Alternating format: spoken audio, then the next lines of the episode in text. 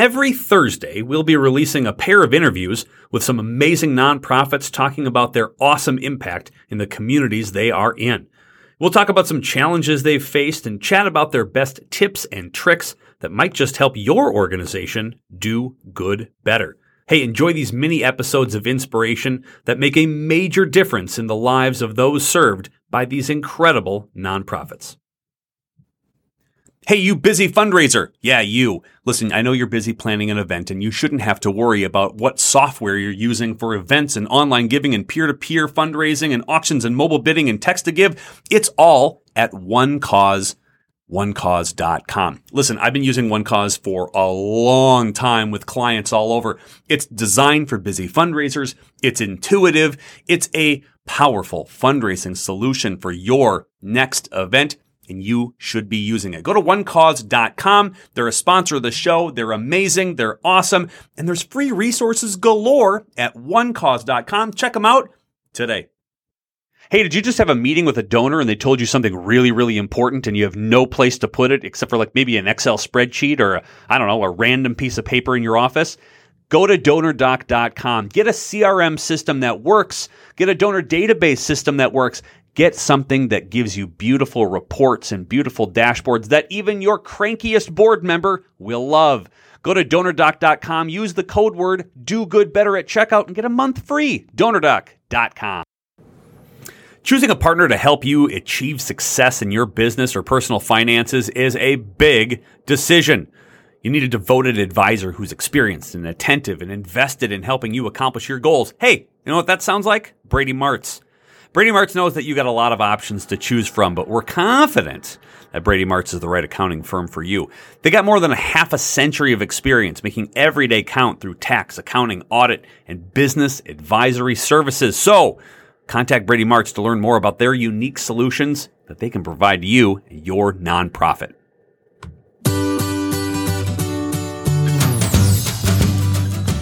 Your organization is awesome, but sometimes you want to be even awesomer. It's time to get your fundraising on with your host, fundraising expert and author, Patrick Kirby. Hey, everybody, welcome to the official Do Good Better podcast. I'm your host, Patrick Kirby, and of course, we talk with people who help our small and medium sized nonprofits do good better. And sometimes, nay, most of the time, those people who can help our small and medium sized nonprofits are leaders of small and medium sized nonprofits. I have a great one for you today. I've got Josh, founder of GoodFavor. How are you? Uh, welcome to the official Do Good Better podcast. Hi there. How's it going? I'm Josh. Uh, I'm very excited to chat with you today. We have a lot going. Uh, you have a lot going on. Uh, it's super uh, up to date from uh, what's going on in the world. We're going to learn a whole bunch about it. But if people are tuning into iTunes or Spotify or they find us on YouTube and they might not know what GoodFavor is, they want to learn more. Could you give us a 5,000 foot view on who you are, what you do, and why we're talking today? Okay. Well, my name is Josh Mojica. Um, I am the founder of GoodFavor. Uh, GoodFavor is a small, very new uh, nonprofit 501c3 foundation that is working directly with uh, independent volunteers and small grassroots organizations working with refugees on the ground. Love it. Is there a specific place where you are working with refugees, or is it everywhere to everyone? well, right now we're actively working specifically in Poland and Ukraine. That's where we have set up um, our most recent operations, if you will, and have partnered with some of uh, some nonprofits and some small grassroots organizations working out there currently. So we're just kind of focused right now on Ukraine at the moment. A lot of people could start nonprofits, a lot of people don't. And I'm always curious on why you started and why refugees. Uh, okay, I mean that's a big one. Honestly, for me, it's like a really packed loaded question. But uh, the reason that's the got, type that's the type of awesome questions we ask here on the podcast.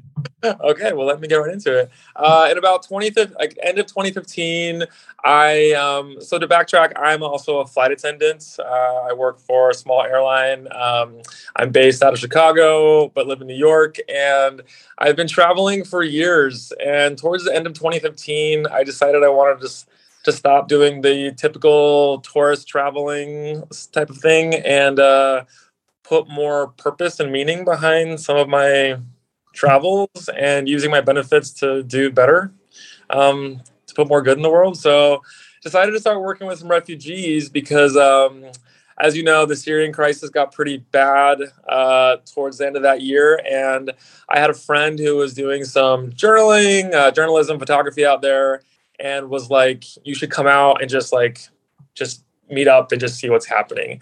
Um, he couldn't make the trip, so I ended up going solo. And long story short, I went back to Greece probably a dozen times after that, uh, independently working with all types of NGOs and small nonprofits and grassroots organizations from all over the world, um, learning tons of new things all the time. It was kind of like uh, the most overwhelming, crazy experience of my life. So, um, with that experience came a lot of do's and don'ts that I learned uh, along the way on the ground working with refugees, and decided to kind of do it in my own way that I thought might be, I don't know, a better way of just kind of like putting my own spin on humanitarian aid and helping fill some of the gaps that I saw with uh, larger non-government organizations are working on the ground. And um, because i saw in my personal uh, volunteering life for me is that most of the work was done by those independent people those small little ngos that are working day in day out unpaid volunteers that were just getting stuff done.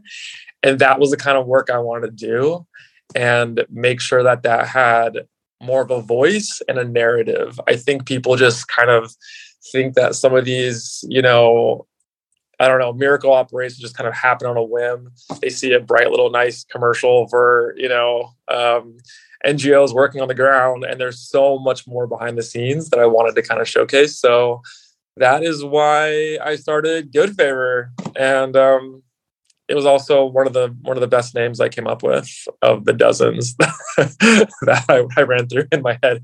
One of our one of our one of our purposes on the podcast is to talk with every organization or nonprofit with the word "good" in it. So we're uh, we're well on our way with, uh, with you, my know. friend.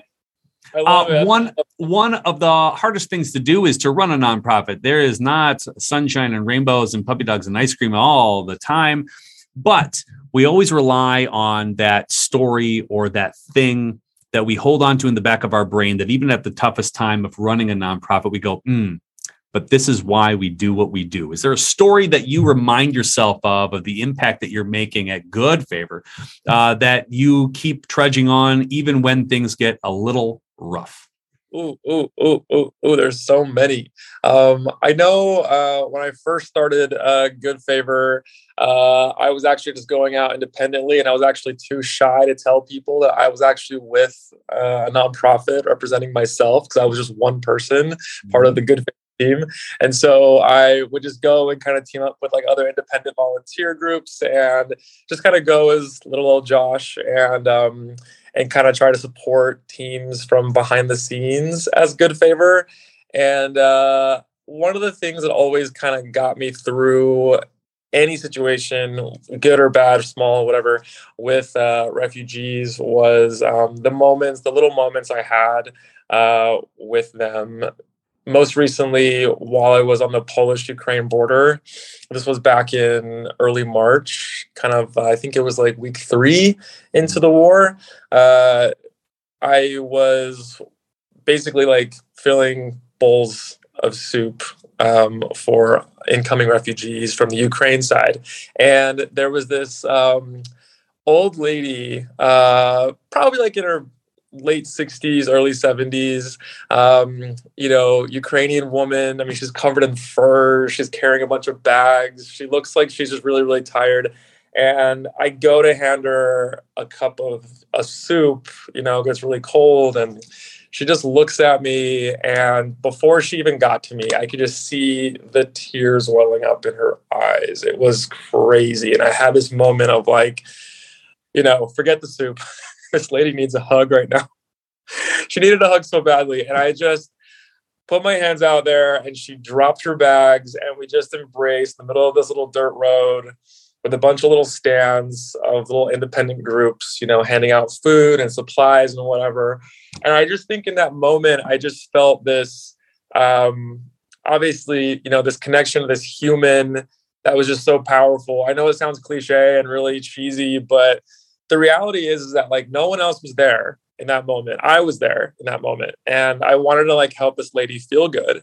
And it was just a hug, but I think it was it was absolutely worth it. Like the 20 hour trek from New York to Warsaw to this like very, you know, random in the middle of nowhere, you know, um, village along the Ukrainian border. To give that lady a hug was worth everything, everything. And so I think if I can give people um, that same sense of connection to the work we do not only like in those little tiny micro moments where we're like helping humanity but also like seeing the big picture of what goes into what got us there um, is is the reason why i do it. It's just so important to me. I think a lot of nonprofits forget their why and that means they lose their passion and that that means they kind of are adrift at why they're even talking to donors and potential supporters it's wonderful to remind yourself of those things as often as you possibly can to rekindle that flame of enthusiasm on why you get the the stuff done so i appreciate that josh thank you what's the Absolutely. biggest challenge you guys are facing right now uh, biggest challenge I would say, honestly, is that we're still kind of in this beta phase. Mm. Uh, long term, I see GoodFavor as being this its own platform, its own app. It's more of an idea, uh, like a one stop shop source for uh, small NGOs, grassroots organizations, anybody working on, a gr- on the ground with refugees can go to this platform, kind of like merge their their ideas, their their strengths, their supplies, their equipment, everything they have, list the volunteers, and um, help each other in those areas. Um, so the idea is a little far off. So I think right now is just covering logistics. Um, gaining the funds to go out there myself and building teams and having volunteers sign up for GoodFavor who would want to represent us and um, creating more projects on the ground that we can not only support but also just kind of like merging people and other groups together to like kind of fill those needs and those gaps where I think those larger NGOs kind of miss because they're they're paid and they're they're doing so much work globally that I think that some of these smaller um, areas need more attention. With I uh, yeah, I talked to a lot of nonprofits, Josh. I have a gut feeling that you're going to be around for a very long time. Oh uh, one of the things that uh, that we always ask our guests, and especially those who are in the middle of their startup journey too, is the lessons they've learned currently and how they can apply to some of those who are listening today. So, is there a tip or a trick that you can explain or tell our listening audience of what you learned while running and starting your own nonprofit? Um, I would say uh, one thing I've learned from starting GoodFavor, honestly, is just take your time. Um, I think everyone expects to have their organization just be this like award-winning, huge success thing, you know, with um, with all the money in the world to to do whatever they want with. And I think you have to just start very, very small. Remember that every little bit you do um, is making a bit of a difference, not only in your own nonprofit, but also to the people that you're trying to help. So I think um, starting slow, taking your time, um, taking the time and the space to actually execute it right um, and listen to the people you're trying to serve. Uh, those are the most important things I could I could probably tell nonprofits who, like you said before, lose sight of their their passions and their goals. And I think uh, big picture kind of takes over the smaller picture. And I think sometimes the small picture needs a lot more attention initially, anyway. My mom always said patience is a virtue, and you are uh, living proof of that currently, my friend. If there are people listening to this podcast, or hey, there might be people who find this on uh, YouTube too, and they say, This is interesting. I need to go find more about what GoodFavor is, but they might not know where to go. Where do we go to help and support and volunteer and showcase all the cool things that you are doing? Thank you. Um, so right now we're strictly using Instagram as a platform um, to showcase what we're doing uh, daily and behind the scenes. So go to goodfavor.org um, at Instagram, and then uh, we're setting up a site soon. I'm working on that. Uh, it, it, because it's also an app idea and a website idea and also Instagram type of platform thing. Um, we're taking a little bit more time to set that up, but uh, right now Instagram is where you're going to find it.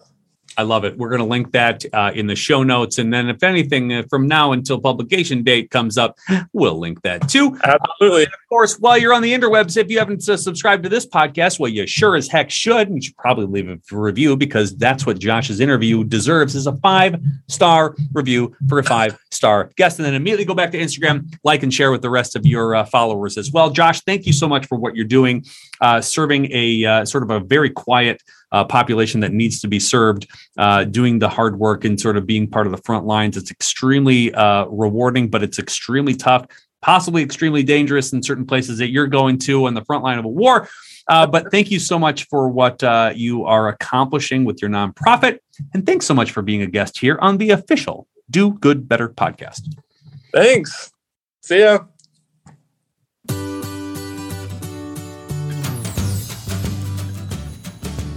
Look, as someone who listens to the show, you know that I love helping small and medium sized nonprofits. That's why we bring on the awesome experts and guests that get to talk to you about how to make your organization more awesome.